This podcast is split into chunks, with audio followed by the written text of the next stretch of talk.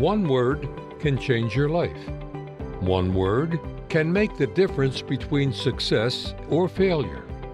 One word can influence your today as well as shape your tomorrow.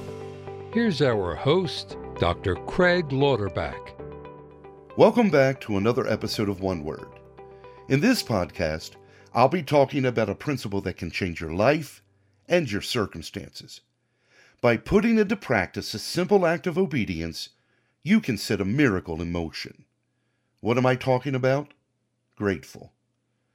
Life's difficulties come and go, but in the midst of it all, Scripture teaches believers to be grateful. During this Thanksgiving season, I'm reminded of America's first Thanksgiving, when the pilgrims sailed from Europe to the New World. Months following their arrival, they were then confronted with a brutal winter. Disease, starvation, and extreme elements took the lives of family members and friends. But when the adversity subsided, instead of becoming bitter, they chose to be grateful by giving thanks to God. The term grateful, thanksgiving, thankful, give thanks, thankfulness, and similar phrases are used 394 times in the Bible.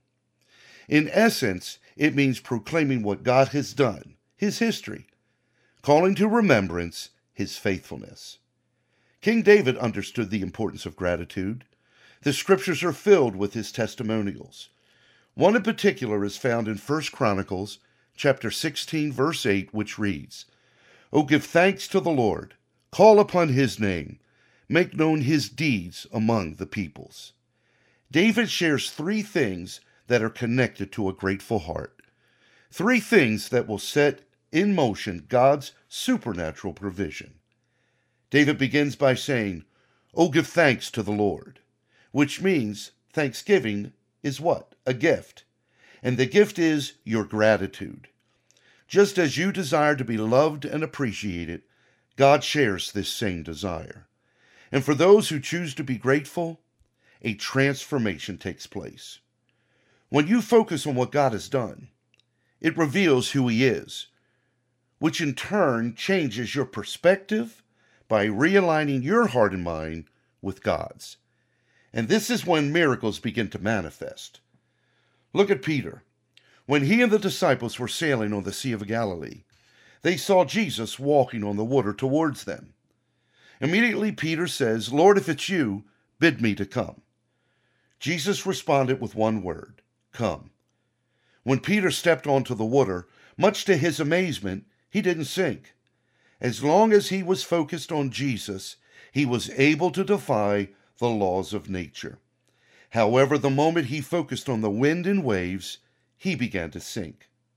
And this is why some believers struggle with their walk of faith.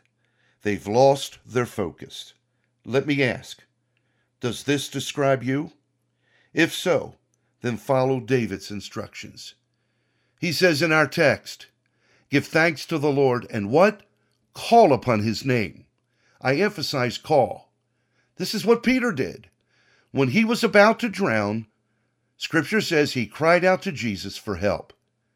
Now, this is significant because nothing changed in Peter's circumstances until he looked away from the waves and refocused his attention back on Jesus. The apostle James states in his epistle, James chapter 4 verse 2, you have not because you ask not. Your thanksgiving attracts the presence of God, and the presence of God is what provides answers to prayer. And this is when thanksgiving becomes contagious. Why? Because it works. Many cease to pray because they think prayer doesn't work. However, the problem isn't on God's end, but rather on man's.